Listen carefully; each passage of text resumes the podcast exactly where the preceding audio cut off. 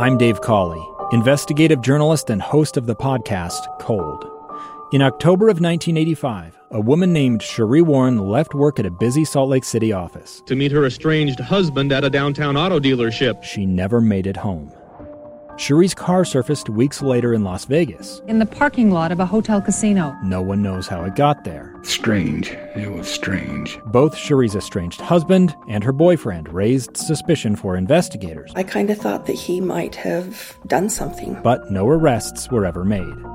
In Cold Season 3, we dig into double lives, make new connections in the case, and examine the difficulty raised by reasonable doubt. We want answers just as much as anyone else. They have creeps like that now, too, so nothing's changed. That's the new Cold Season 3 The Search for Sheree, now available anywhere you get your podcasts. Inside Sources. Welcome back, everyone. Final segment of Inside Sources on a Friday as we get ready to roll into the weekend. I'm telling you, if you're looking for something to keep your eye on over the weekend, it is the Olympics. And uh, we'll continue to cover it. And of course, our colleagues at KSL TV, uh, we've got a team on the ground there in Tokyo. Uh, as well as coverage on uh, TV every night and uh, throughout the weekend. And there are just some very compelling stories of perseverance, of perspective, uh, of being ready uh, for opportunities and making the most of opportunities that come and understanding how to respond when things don't quite go your way. And I encourage you to, to give a good look there. Utah, of course, is always known as one of the the top Olympic watching places on the planet. And I think that will continue to be the case as we go into week number two now of the Olympics, as track and field is just starting to ramp up. Uh, there'll be a lot of exciting uh, races coming out of that, uh, as well as uh, gymnastics continued uh, insight and uh, challenges there. Swimming's coming down the home stretch, literally, in terms of the races and relays there. And many Utah connections that are still going to be really fun to follow as we move through the weekend. So, as uh, promised, I want to talk about entrepreneurs here to close out the show.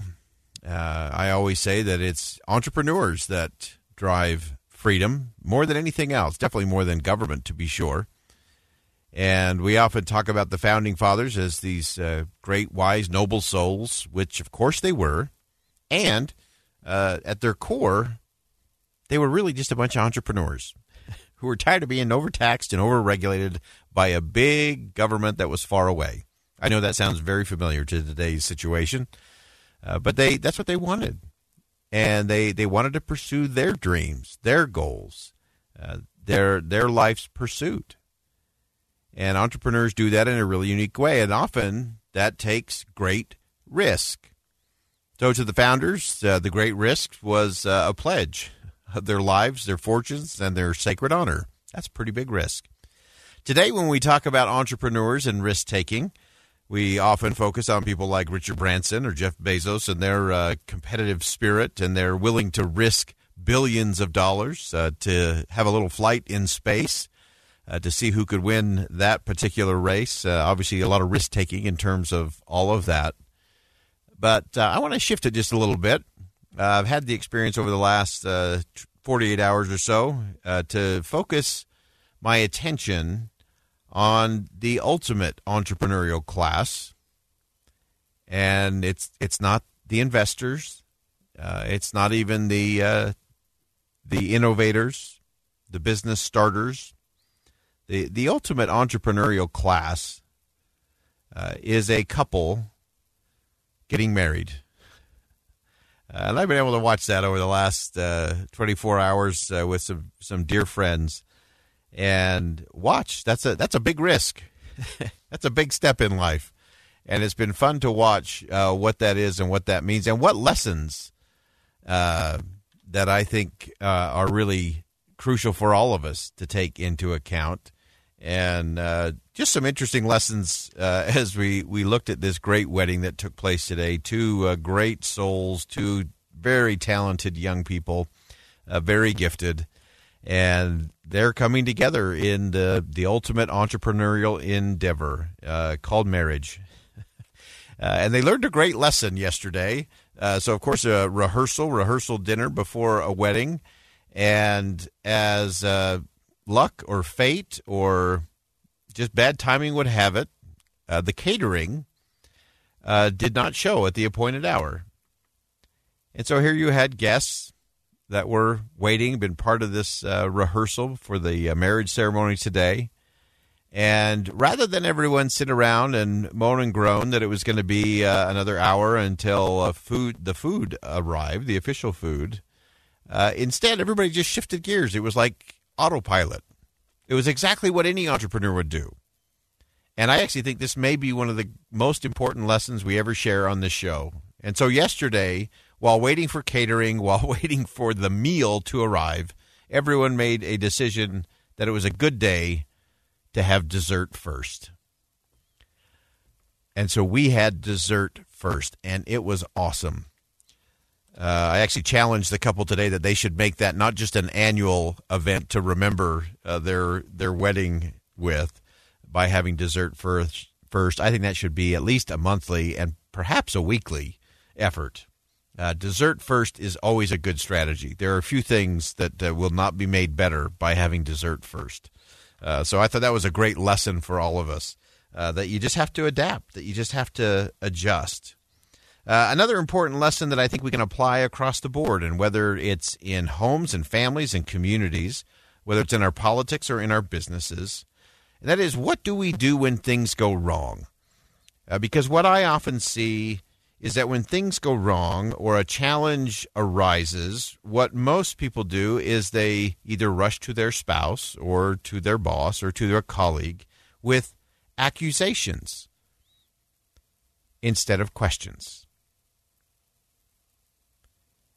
Accusations instead of questions. Imagine what would happen in all the meetings and all the challenges that we have in society if instead of immediately reacting with an accusation of what someone did or didn't do or why they did or didn't do something?